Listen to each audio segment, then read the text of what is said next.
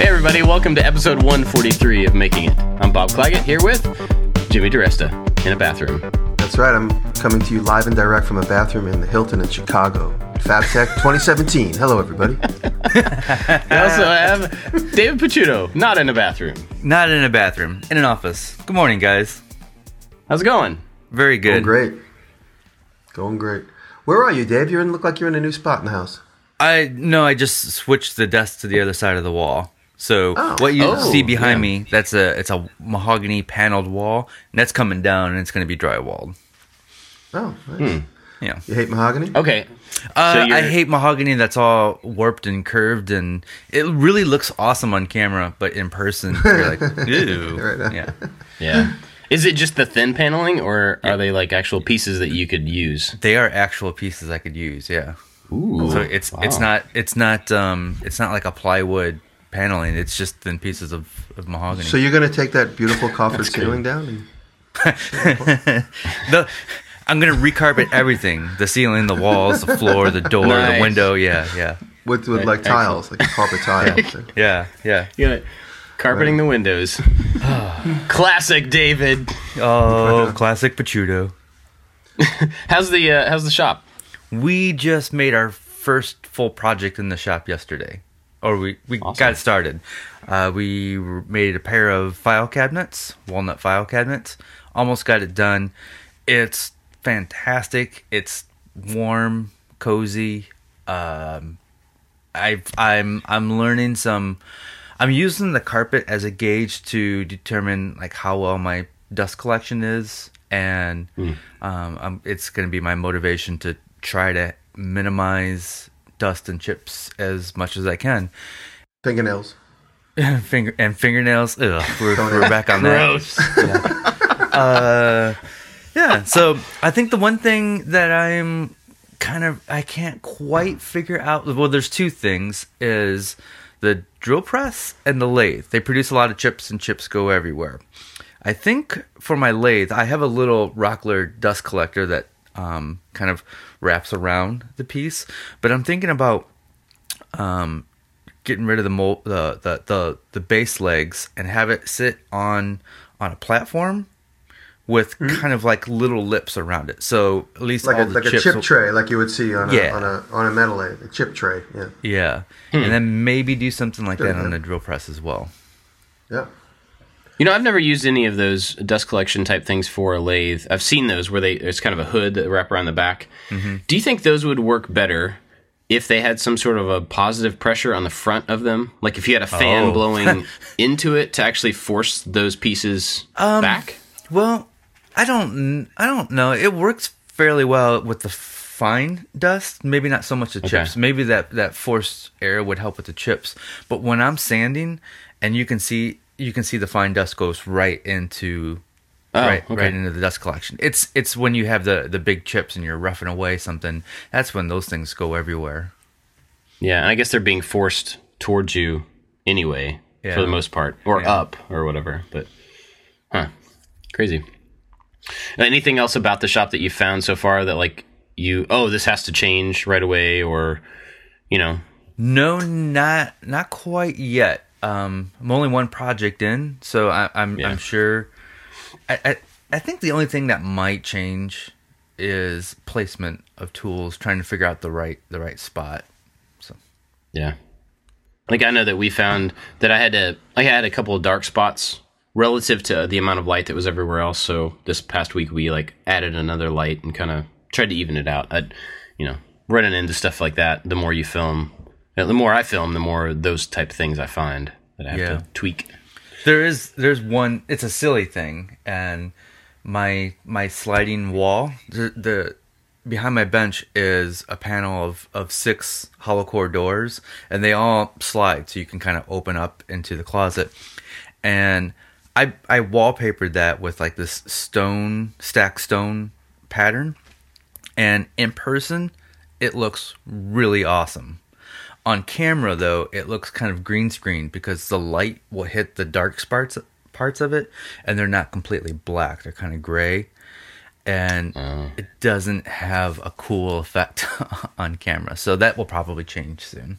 Hmm. But that's just an aesthetic thing. If- I hadn't even thought about it, but like, um, does it have any re- weird reflections, like from the lights, that kind of make it feel more two dimensional? Because it looks pretty three dimensional from the mm-hmm. pictures that I've seen. Yeah, make it a green screen and just make it do whatever setting you want in the back end. You want. Woodworking in space. Yeah, yeah, that'd be great. Maybe, maybe. Yeah, green screen th- your own shop, your old shop in there. So you maybe like see like, okay, everyone wants to see my old shop, and just like, and it becomes the old wooden wall. I could definitely do it. I have one of those green screens that, that fold up into a big circle, and then they it poofs yeah. out.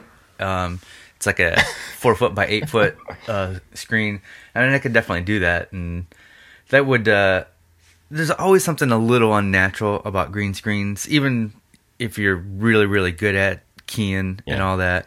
Um, so I could see that being annoying to some people, which could mm. be fun, I guess. The cheesier it is, the better. Yeah, yeah. I want to see like a Rainbows. little fuzzy line around you the whole time. Yeah, yeah. You got a force field on while I'm woodworking. Check this out. Yeah. Yeah, and I want like the whole, like if you, if you happen to have like a green handkerchief, I want there to be a hole right in your chest, you know, like, in the pocket of the background. Yeah. Or awesome. Green hat, the top of your head is missing. Yeah. Well, Jimmy, where are you? When are you in a bathroom? I'm in a bathroom in uh, the Hilton in Chicago. I'm at seven twenty South Michigan Avenue. We were in FabTech. My buddy Ryan's with me, so he's in the room. So that's why I'm hiding in the closet in my new sound room, in the bathroom. But uh, FabTech uh, here, I was here for Lincoln. I was here with April, John Malecki, uh, Johnny Brook, Zach, Harberbolts, uh, Doug Retroweld. I hope I didn't forget anybody. And we had an amazing time. We we really had a great time as a crew, and we had a great time working with Lincoln. Lincoln was just amazing hosts. They they really provided everything we needed, and we just had such a great time. And just spent the last two days at FabTech. It goes on for two more days, but I'm leaving today.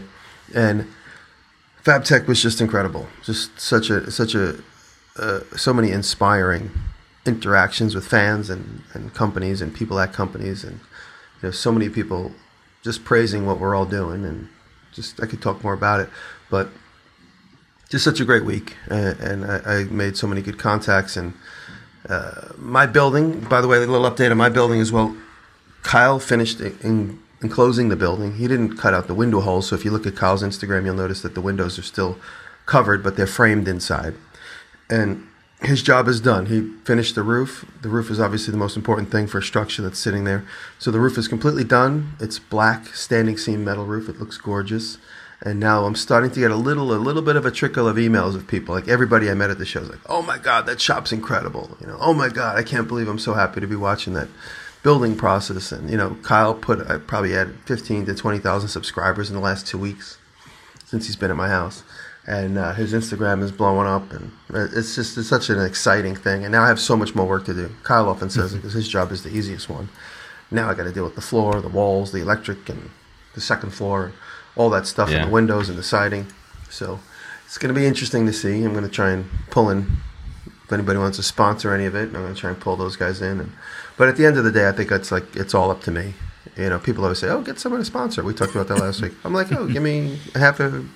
Give me ten thousand dollars, one hundred thousand dollars worth of material. I'm like, nah, nah. I'll give it to you for like, you know, give it to you for designer costs, which is like ten percent off. But we'll see. We'll see where it goes yeah. uh, as far as, you know, the, the rest of the building. But uh, I'm definitely anxious to keep moving on it. And it's there now, and I have no option but to keep moving on it. So that's definitely, that ball's in motion forever. But just being at the show was just very, very, very energizing. And, and there's so many things that are possible. It's just incredible to see this right. world. The uh, the shop does look amazing from the Instagram post that I saw. Thank you. And the first thing that I wanted to do was fly a drone around on the inside of it. Have you oh, done yeah. that yet? Oh, yeah, I did awesome. a little bit. You'll see in the next video I put out. There's all chains and stuff in there that shored the building up. I did like a kind of little techie interview with, with Kyle. It'll be on the next uh, vlog, which will probably be out this Friday. I haven't had a chance to put it together, but... Um, Yeah, so, and Kyle's an amazing, he's like a hotshot drone pilot. I'm always joking with him. I'm like, he, he's like, uh, what is that movie with the, the guys that fly? Uh, what is that called? Top Gun? Top Gun. Those guys that fly planes. He's like a Top Gun pilot. The minute he sets his drone up in the air, he's like janking on the controls, left, right, up, down. He really has it all down. He flies it so often when he's filming his jobs. So, mm. he flies it inside, he does everything. he flies it through the rafters, which is like super tight. But yeah, um, yeah, it's just so exciting. The the building, you know, it's an exciting time in my life. I, I just want to keep the momentum going. Yeah, so, that's awesome. That's fun.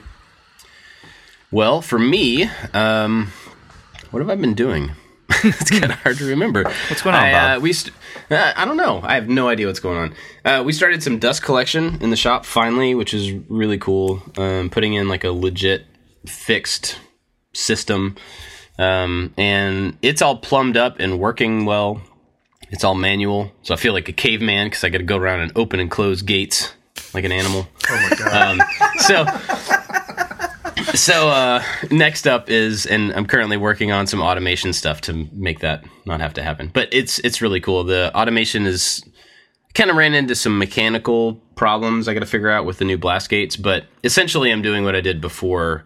You know, my old system where I had a keypad and I could hit a button and it would open and close all the right gates to turn on suction to a certain tool. So I'm getting rid of the keypad, and now it will be uh, voltage draw.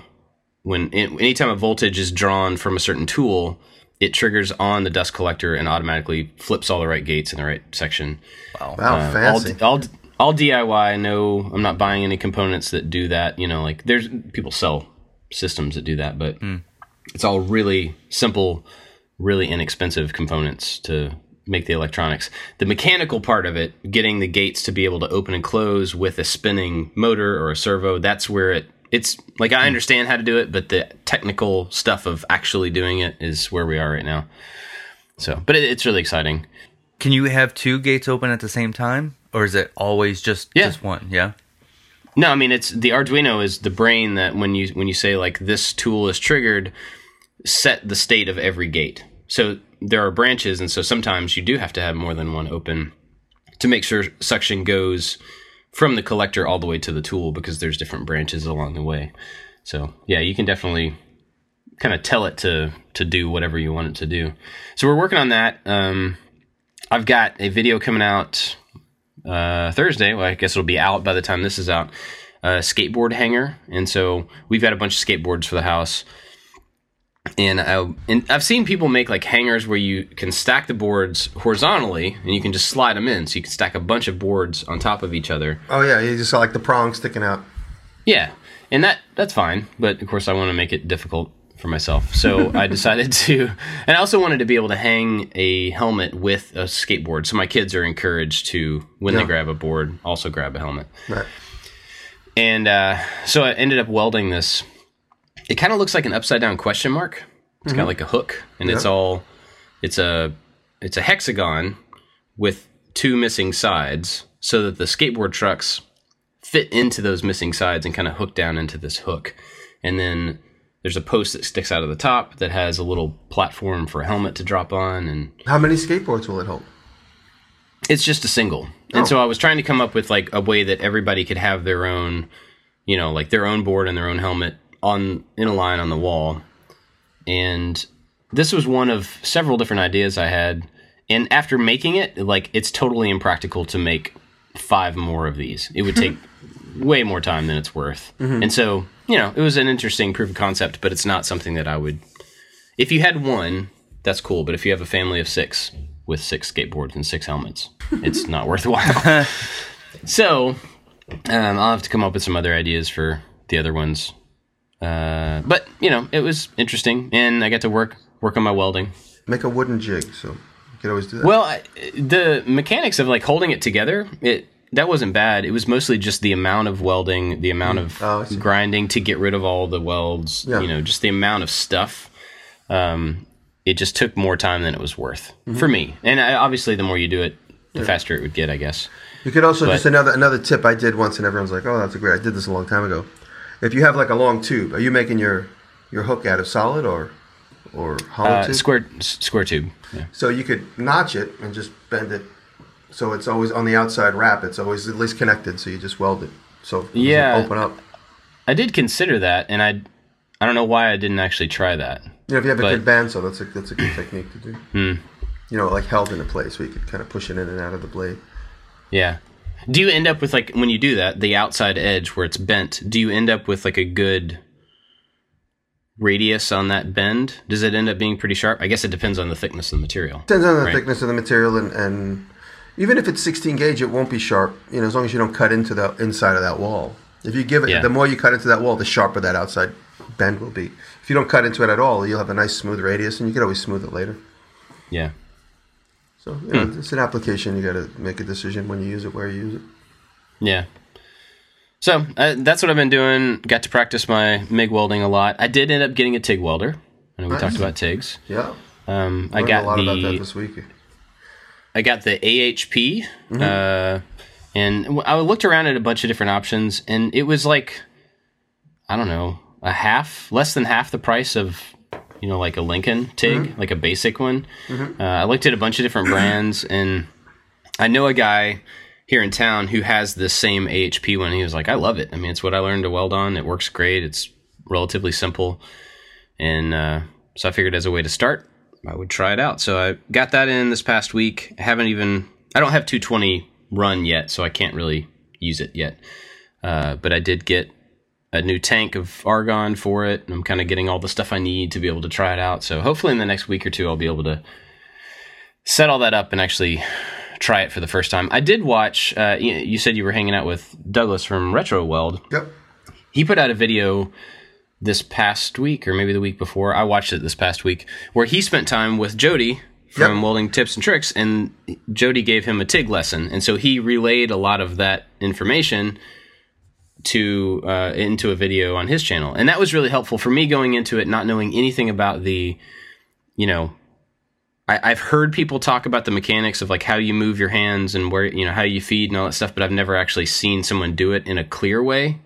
And he shot it with the exposure down so that you can actually see what's happening. You can see yeah. the puddles move back and forth. And yeah. that was just seeing that made me like, oh, I understand the motion now. Yeah. Now I just have to practice it, you know, yeah. but that was really helpful. I'll link that in the show notes, 'cause that was pretty awesome. Yeah, no, it was, a, it was a great week of having a lot of conversations about all those different techniques. Unfortunately, I didn't get a chance to really try. There was a teacher here letting everybody try and giving some really uh, important instruction, but I did not have, I was talking the entire two days. I didn't have a chance to kind of break away and test weld with some of the, you know, the, uh, the instructional guys here. But talking, I, so many just like conversations, I'm like, ah. Oh. Oh, I didn't know that. Oh, that makes a lot of sense. You know, having a little bit of practical experience with the TIG welding, aluminum specifically, is is what I was really digging into. So, yeah. And that's great. That's really what I'm interested in it for. I mean, after doing this like skateboard hanger, I can see why being able to cleanly TIG would have saved me a lot of time on that, because I wouldn't have had to go back and grind everything down smooth if it had if I'd been able to make prettier welds in the first place, you know.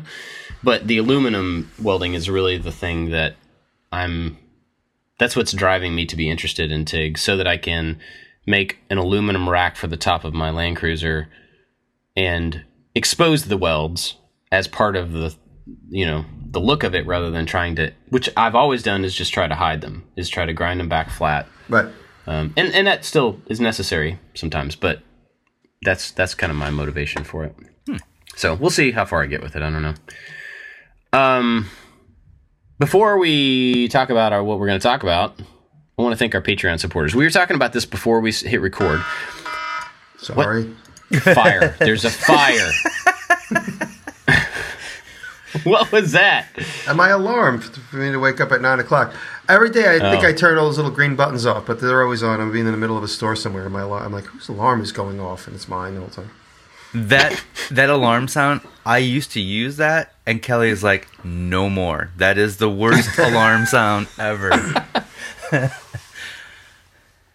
Yeah. Anyway. Um, anyway, uh, we were talking about Patreon before we hit record, and just how crazy it is, um, how many people we have gained uh, supporting us on Patreon in the last, I don't know, six months or so. But it's it's really awesome, and we're very grateful for everybody who supports us there on any level, because it really does make a difference. I was talking to somebody this past week about sponsorships within podcasts, and I was saying how for YouTube, I actively pursue sponsorships, because that's the biggest way for me to make money and the biggest way for me to continue to do what I do. On this podcast, I think we've had one sponsor for one episode, maybe. Mm-hmm. And then after that, it was like, it's not really worthwhile because we have people who support us on Patreon because they like the show.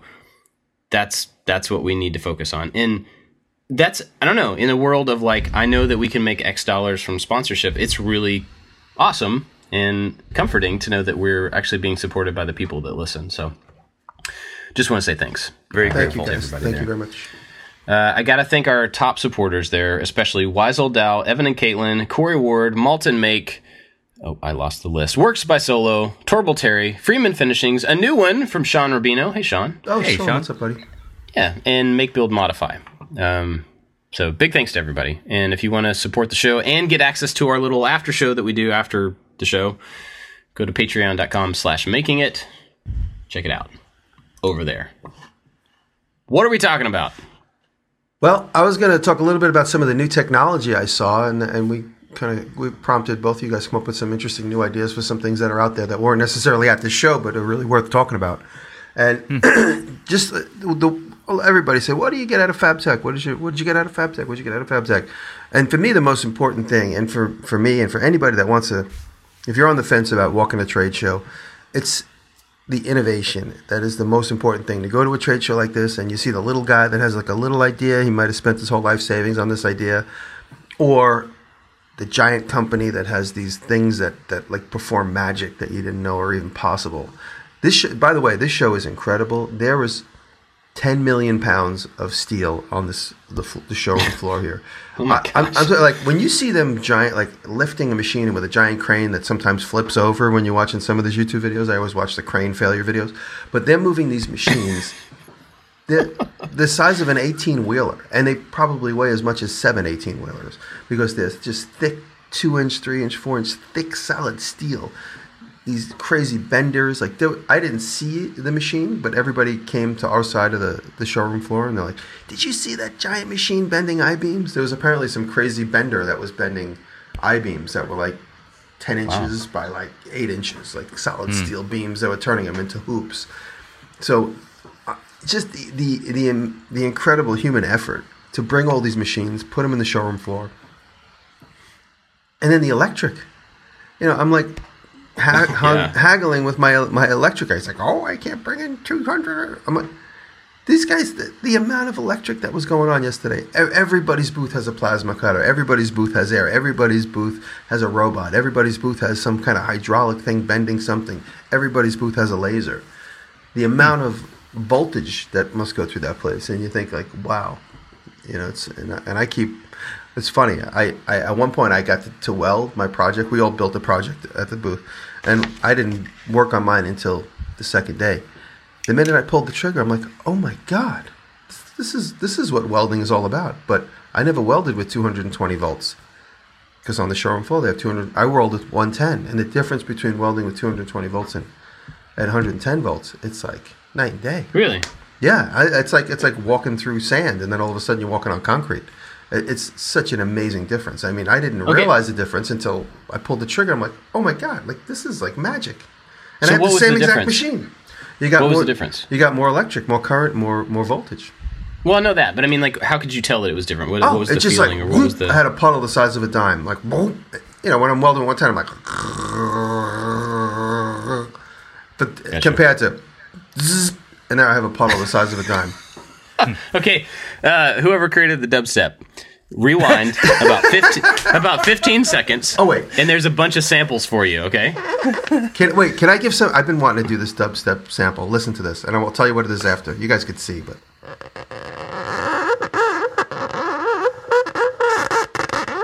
wow, that's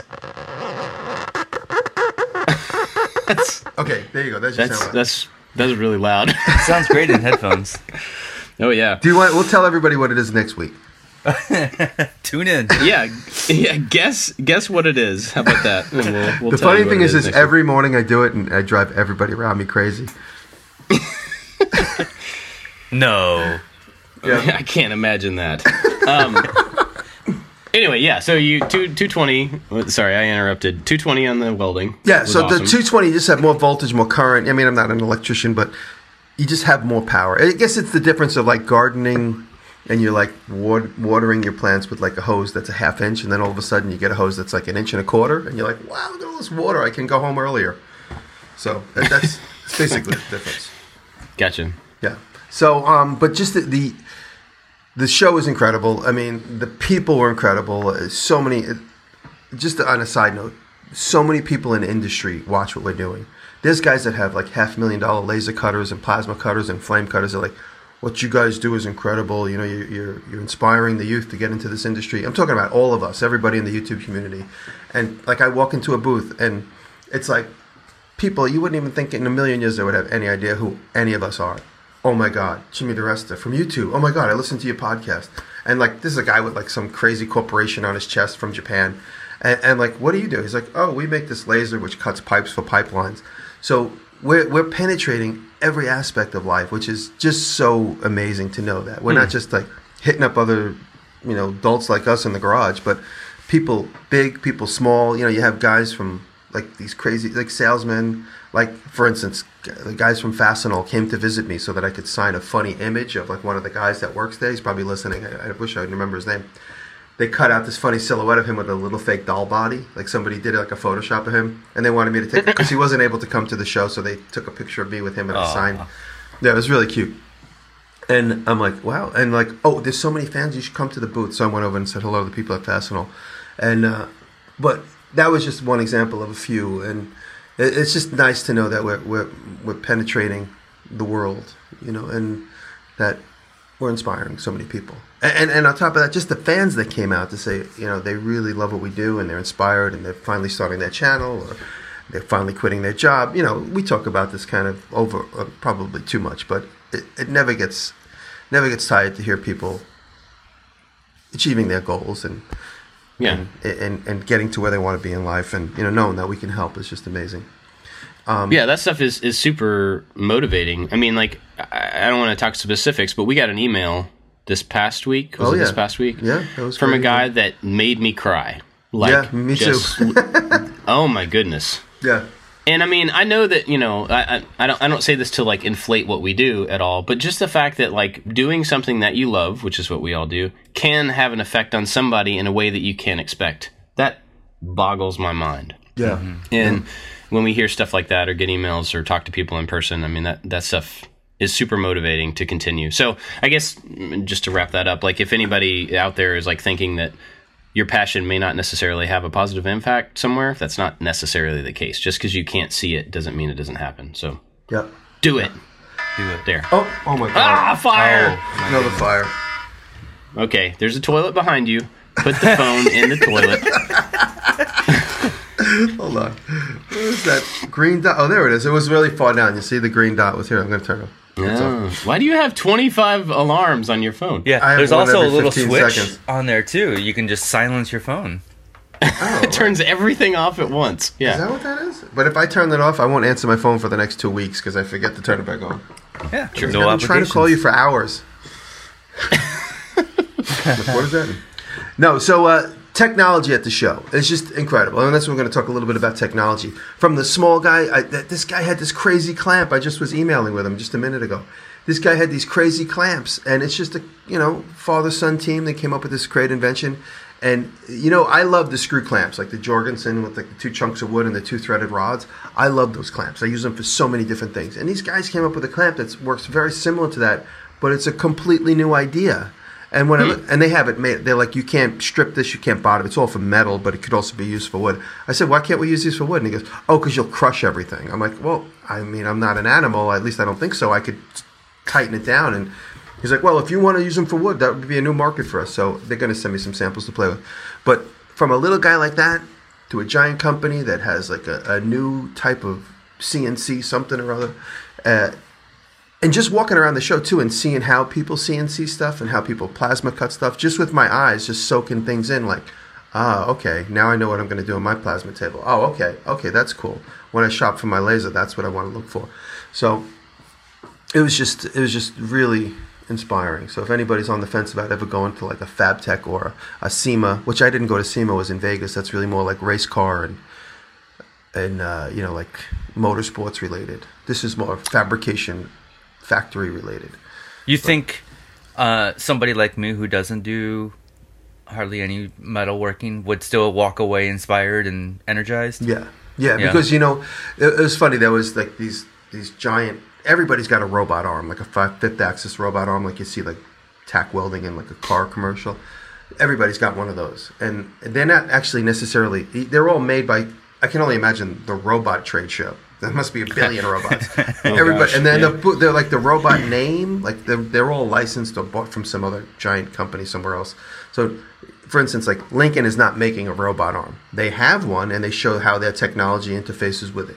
And for instance, like Aesop doesn't make robot arms, but they have ten robot arms in their booth, and they show how they're inter, you know, they interact with it.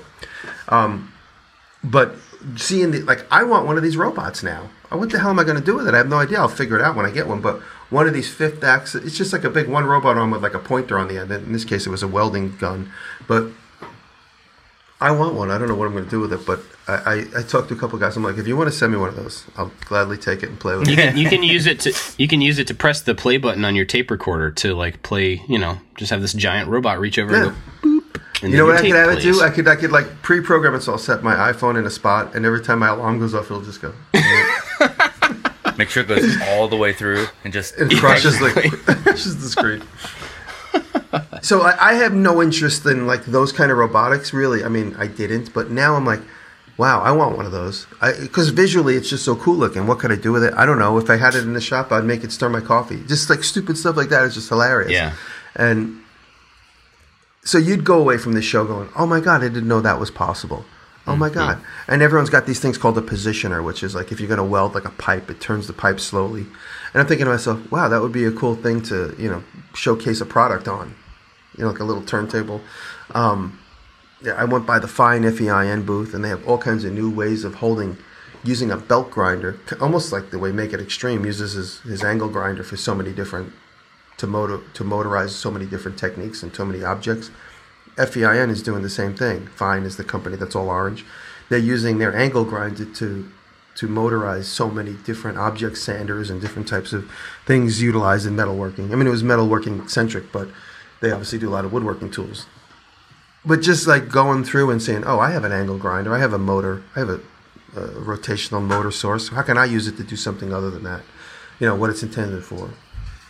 And then just so many new abrasives, and you realize I'm struggling through grinding this and grinding that, or sanding this and sanding that, and this guy has a brand new technology that he's like, oh, no, this will cut your time in half, I promise you. Here, try it. And you're like, oh, my God, that works so well. So, you know, just doing that, walking around, and if you do go to these trade shows, it's it's kind of a fine line. I remember when I would go to these shows, and I'd be very intimidated to walk up to the people because I didn't want to engage in like, oh, so how many truckloads are you going to buy? Like, oh, I'm just a little moron that doesn't do anything. But now having a purpose and saying, oh, I have a YouTube channel and I review products and so on and so on. And, you know, just passing my business card off and being really interested in what they're doing and, and having the ability to talk because I got something to give them back. I mean, yeah. now, not necessarily making a deal on the spot, but saying, hey, I'm an influencer in the world and tell me what you got. If this product's cool enough, and maybe I'll take it away with me and talk about it.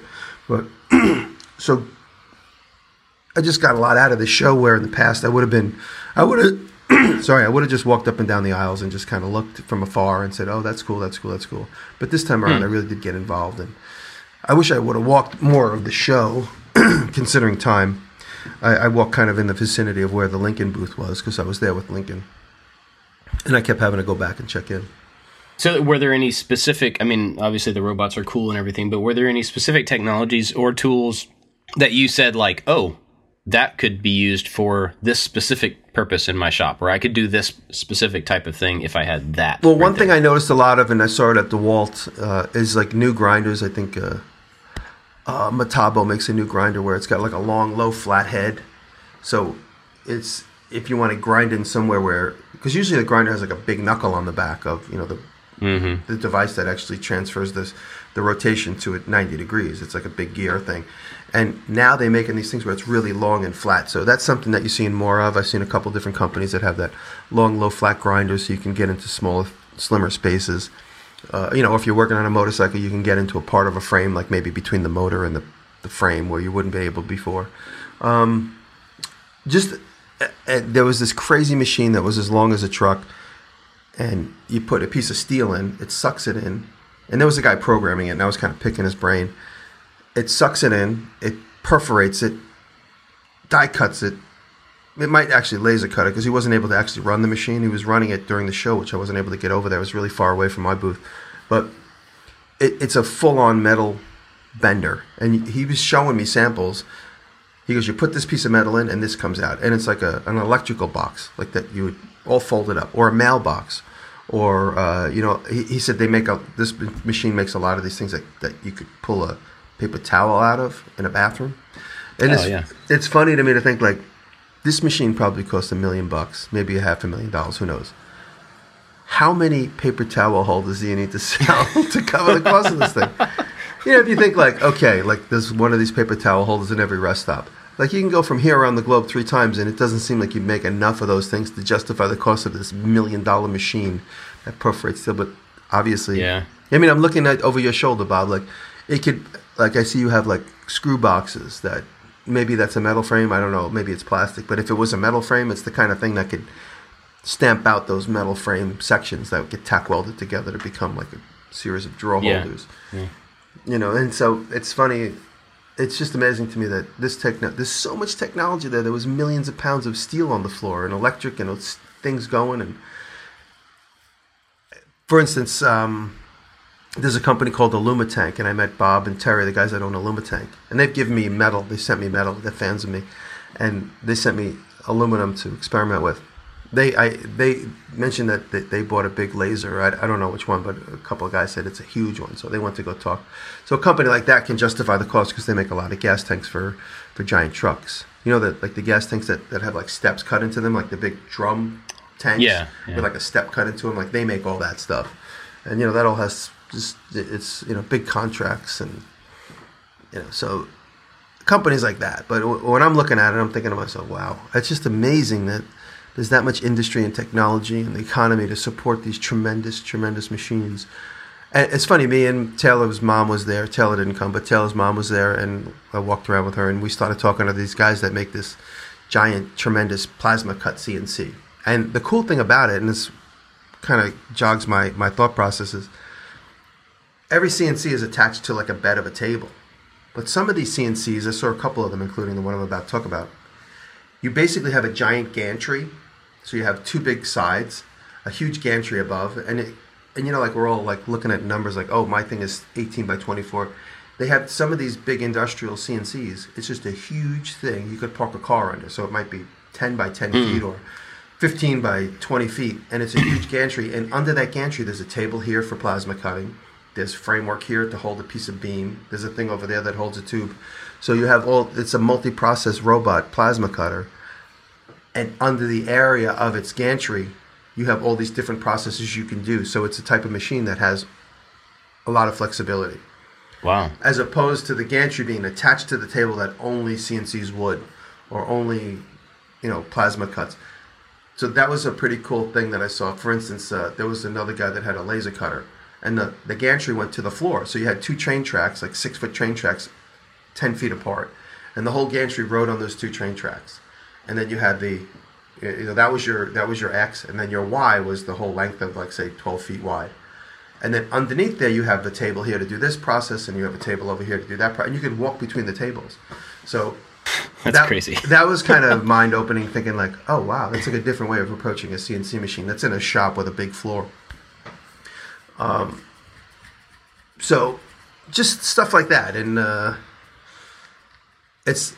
Those little things like that, obviously, is like, you know, we're looking at half million dollar machines. Oh, so Taylor's mom and I were talking to the one guy that had one of these giant machines, and he goes, "This, this, this, this one's on sale," because you never know who you're talking to. You know, Taylor's mom could be, you know, a sales rep for a giant company, and the guy literally goes, "He goes, if you want this, you could probably do better." He goes, "It's a half a million, but if you want it, we could probably do better. I'm not sure how much. I got to talk to my boss." I'm like, this guy's like dealing in, like he's talking like we're talking about, you know. A used yeah. car, and it's a half a million dollar plasma cutter on this giant gantry. And Taylor's mom was like feigning interest because I was there, but it was so funny. The guy goes, "Whoa, it's a half a million, but we could probably probably give you a break if you want to talk to the boss." And I go, "Let's go look at the other one." And I pulled her away. I'm like, "Let's go look at the other one and compare." But uh, See, well, if, if if it's that cheap, there must be something wrong with it. Right. We're off. Let's go. Yeah. Yeah. Dave, you were going to talk about something. You you, you had a cool project. You were going to, a product you were going to talk about that that's been popping up in the media lately. Well, I've been seeing it. Uh, they must have a big advertising campaign because it keeps showing up in in Facebook ads. And that's a little Goliath C N C, which you just set on top of the workpiece, mm-hmm. and it somehow maps itself and is able to cut out pieces out of it, plywood or whatever. I just yeah. don't understand, because it's on like three wheels. I don't understand how it stays in place without slipping and moving. So I, I don't know much about it, but I, I have seen that ad, and then I heard a conversation, and I can't remember if it was at Maker Faire or somewhere, where originally the idea was to have it completely independent on those three wheels, and it would, you know, be able to move itself around and do everything as it kind of said in the video. But I think they ended up having to add two connection points to it to mm. lock it down to the table or to give it a reference point. I can't remember what the purpose was, but I think there's a line that comes off of each side of it that connects to the surface. Uh, I think. You Maybe. know, somebody I, uh, can correct me. But.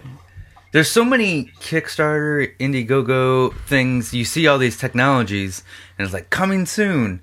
And I, I, I get all I, I try to ignore them now because I get all hyped up. I'm like, that looks amazing and awesome. Oh, it's not coming out for two years, and then two years later, it's a different tool than it would, what it yeah. was or advertised.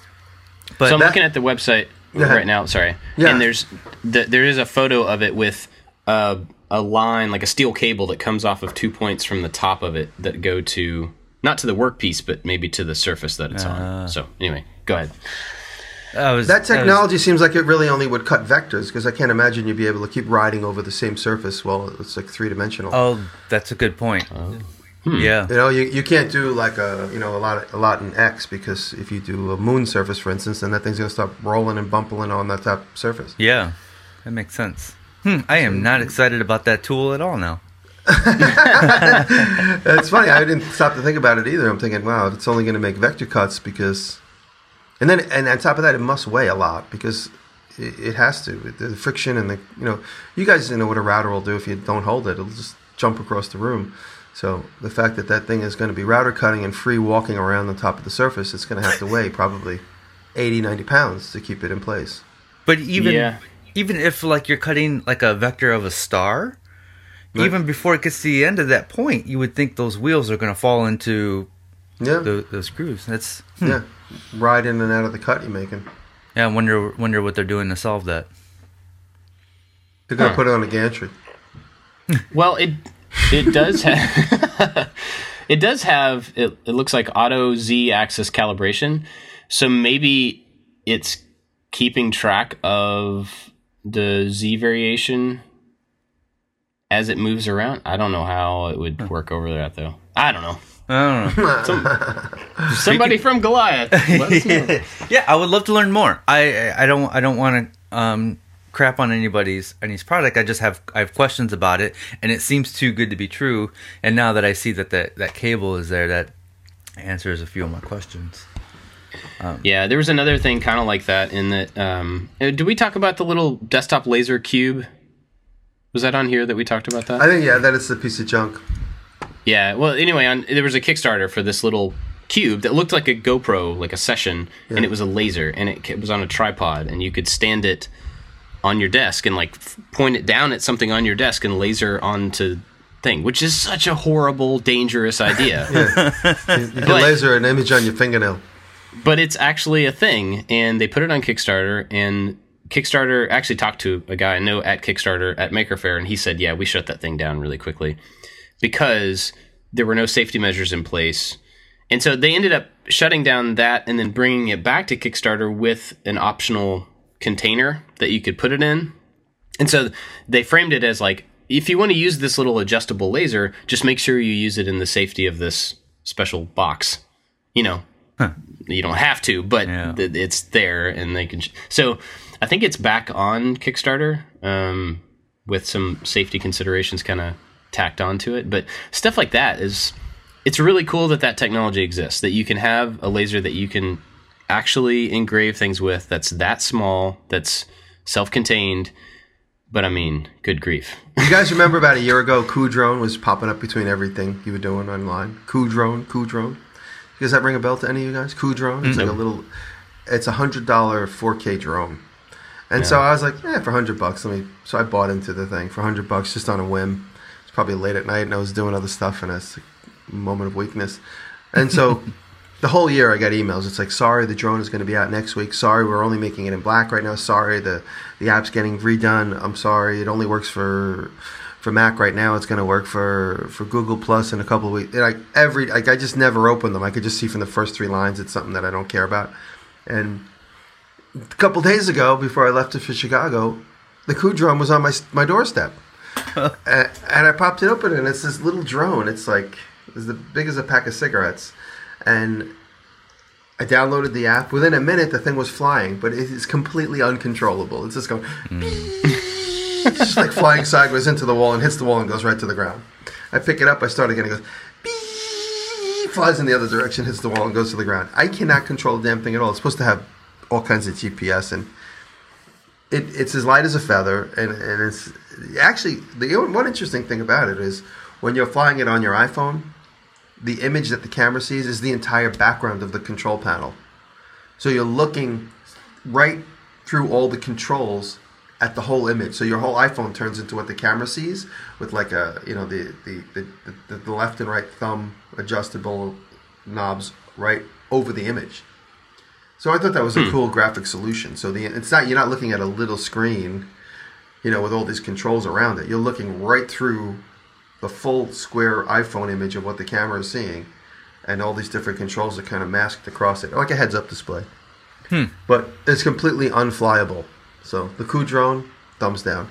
I said uh, if I took it out, if I took it outside, it would just probably. I, I, I didn't, I didn't take it outside, but I was with Kyle for a minute. He actually Instagrammed me uh, playing with it.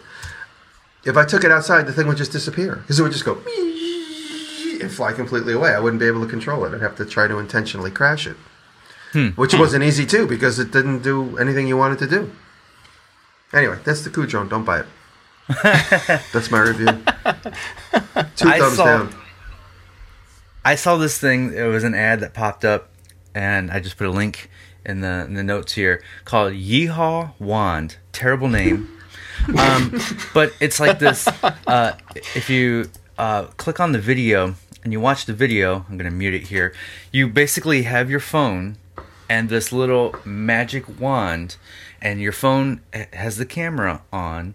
And you you find an object that you want to draw, and then you wave this magic wand in front of the phone over over the outline of this thing that you want to draw, and it draws this thing in three D space.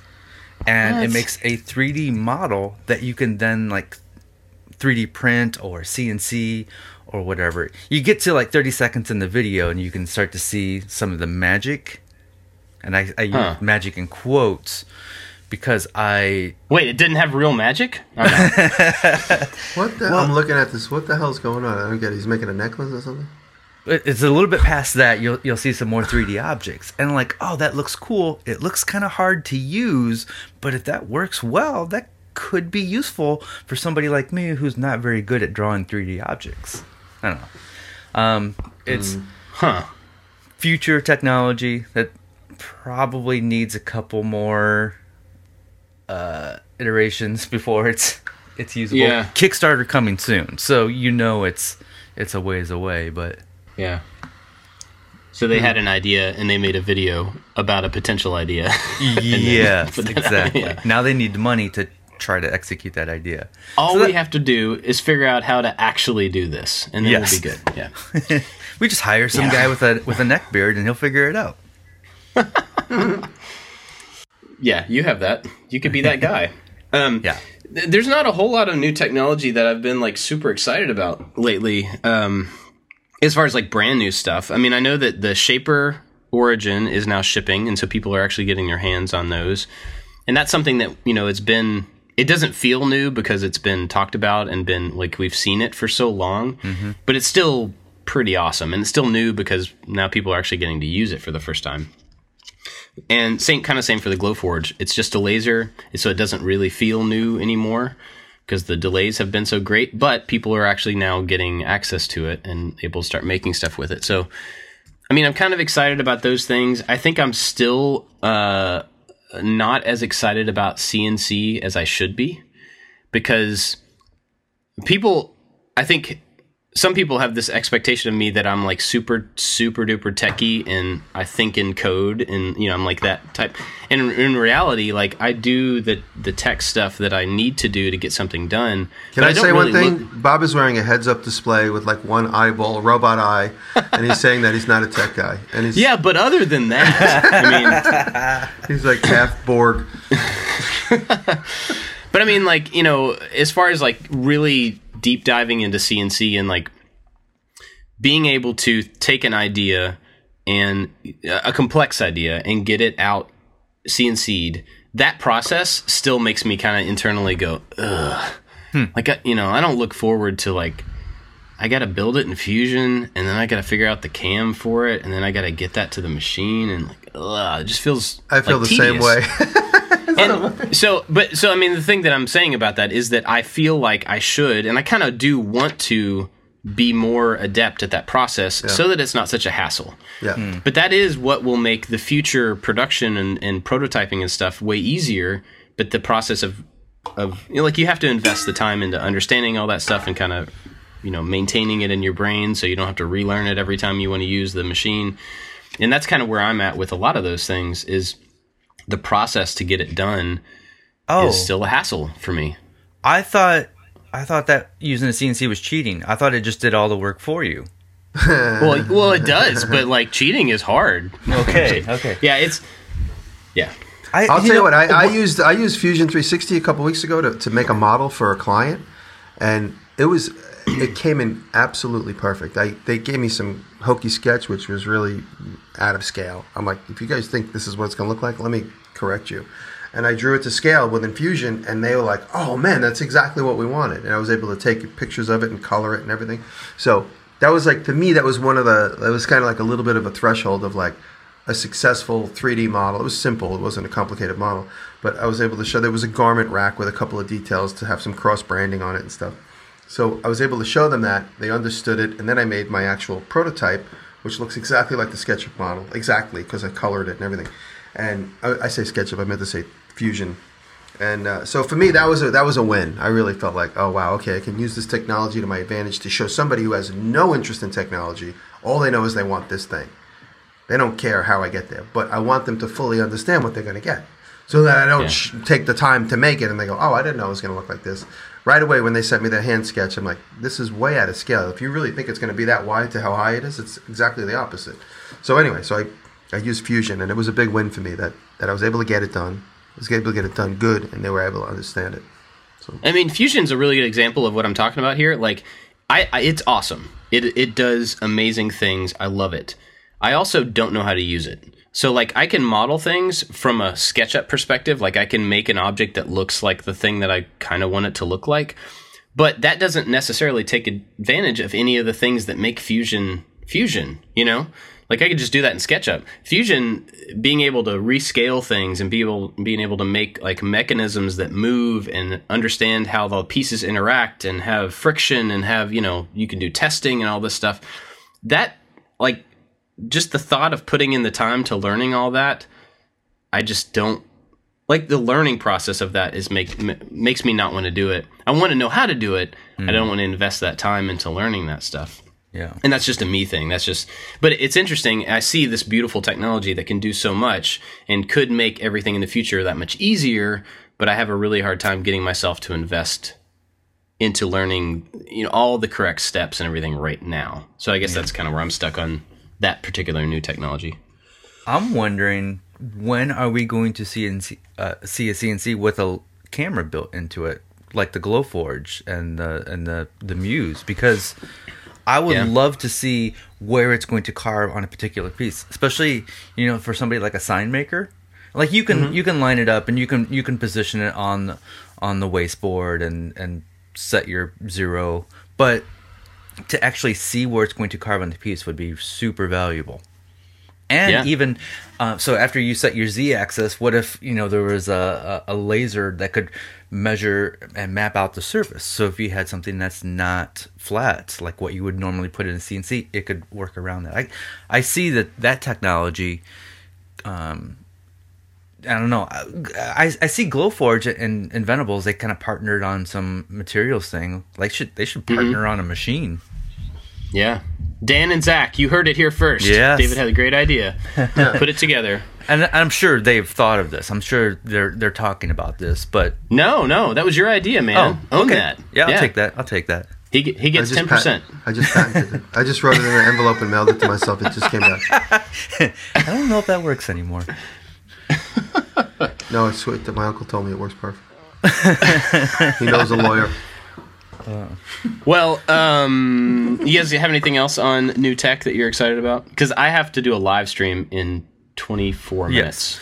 Yes. Uh, so do it. It's not necessarily tech, but I got so I had to break away. I don't know if you guys said, "Hey, David left for ten minutes," but I broke away because I had a delivery.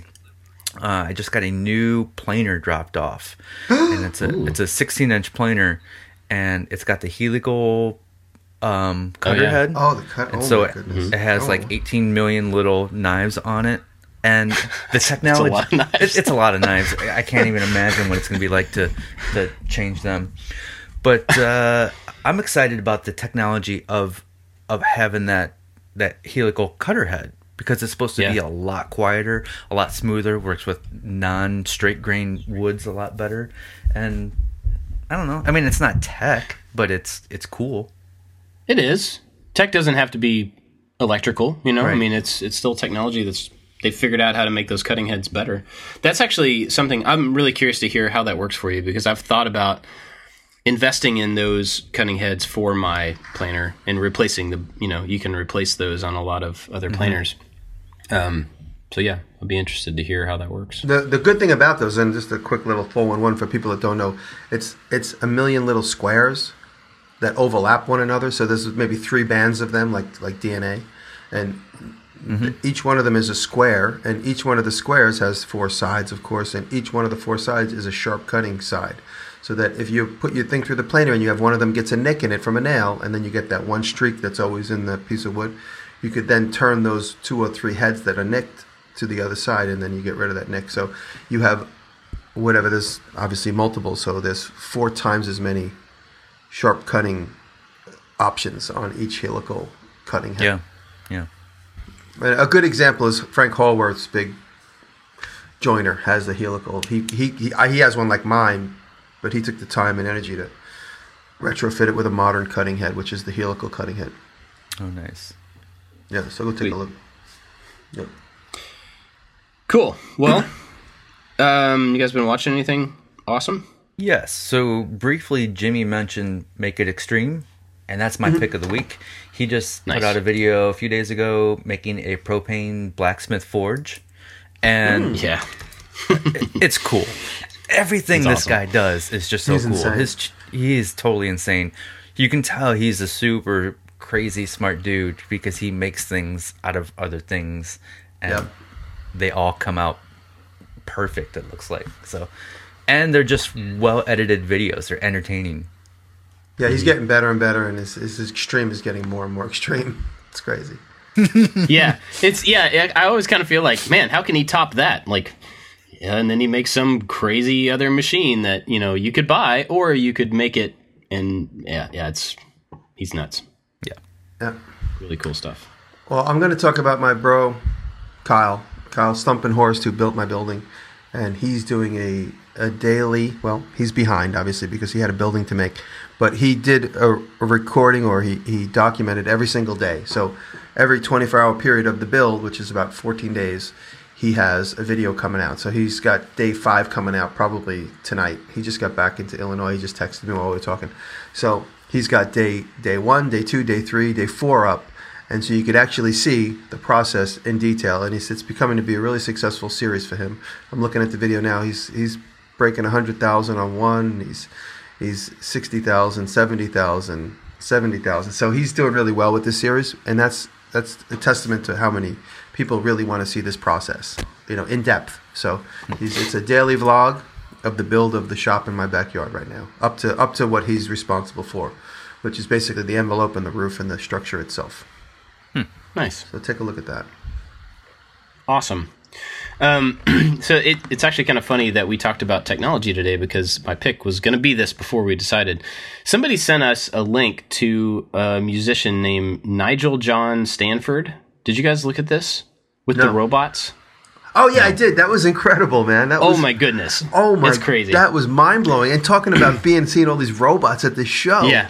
They were all doing it, this crazy stuff. This is what an incredible video. I forgot about that. So, yeah, and he has a couple of them, like a couple of different songs. But he writes this music and then programs these big robot arms that Jimmy's been talking about to actually play the music. And I forgot all about that. Wow. Blow my mind. It's crazy. Crazy, crazy, crazy. And you, people and, might look at that and say it's all fake, but you know it's not fake. I mean, it's not. No one's going to go through the effort to fake that when they could actually really make it work. Yeah, and I mean, as precise as those machines are, there's no reason that they couldn't make it work. I mean, all the, you know. That's what I'm saying. Those, yeah, those robots are made to, you know, pick and place these tiny little components, so they could easily pluck a string or hit a drum or, you know, whatever. It, it ultimately, but, like, for a minute, I'm like, wow, is it? I know it wasn't, but I'm like, you could create all this world in C G I, but it would be probably easier just to program the robots to do the real thing. Yeah, probably. Really, really cool. He's got a couple of different videos of that are the, a similar thing where he uses technology to play the music that's kind of about technology. So, yeah, go check them out for sure. Um, you guys got anything else? Hmm. Hmm? After show time. That's it. You got a live yeah. feed to do. I do. So, thanks for listening. We'll see you guys next week, and uh, on to the after show. That's it. Thank you, guys. Yeah. I love technology, by the way. Have you ever seen Napoleon Dynamite? Yeah. Yeah. I love technology. Oh, I missed that part. I must have been. I must have went to get. Oh, really? Part. Oh man, that's one of the best parts. Anyway.